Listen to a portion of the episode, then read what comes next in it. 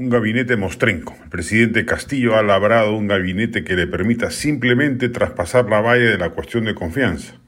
Así, a la permanencia de Perú Libre y Juntos por el Perú le ha sumado Perú Democrático, Somos Perú y el sector provinciano de Acción Popular. No es un gabinete que le permita remontar la crisis de gobernabilidad en la que se haya inmerso en gran medida por responsabilidad presidencial, que ha hecho de designaciones cuestionables su signo distintivo y así insiste en ello manteniendo al titular de Transportes y designando a un cuestionado ministro del Interior, cuando según todas las encuestas el problema de la inseguridad ciudadana se ha vuelto ya el principal problema nacional.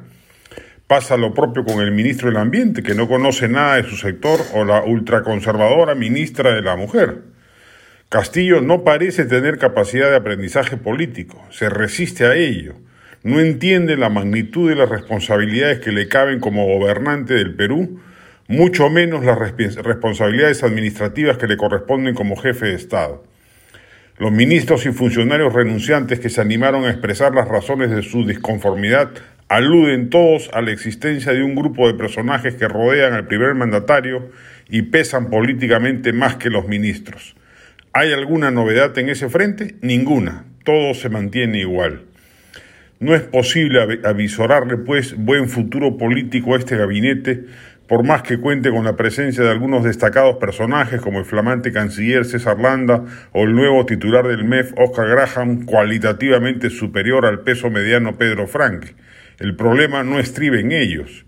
La sola presencia de un premier disparatado como el impredecible Héctor Valer hace que la ceremonia de ayer se asome pronto a ser una impostura política armada a último momento sin mirar el horizonte ideológico político del país. Ya no cabe analizar si el régimen migró al centro, si acaso a la derecha, si se reafirmó en su coalición de izquierdas, si se radicalizó o se ronizó. No, esos no son los asuntos en los que el presidente delibera. A estas pocas alturas de un gobierno fallido como el suyo, Castillo solo quiere durar lo más que sea. Así, su gran perspectiva histórica no pasa de la quincena, de que el nuevo Consejo de Ministros reciba la confianza en el Congreso y de esa manera él poder seguir haciendo de las suyas bajo el manto de impunidad que le brinda el cargo presidencial. Así, muy lamentablemente, estamos como país.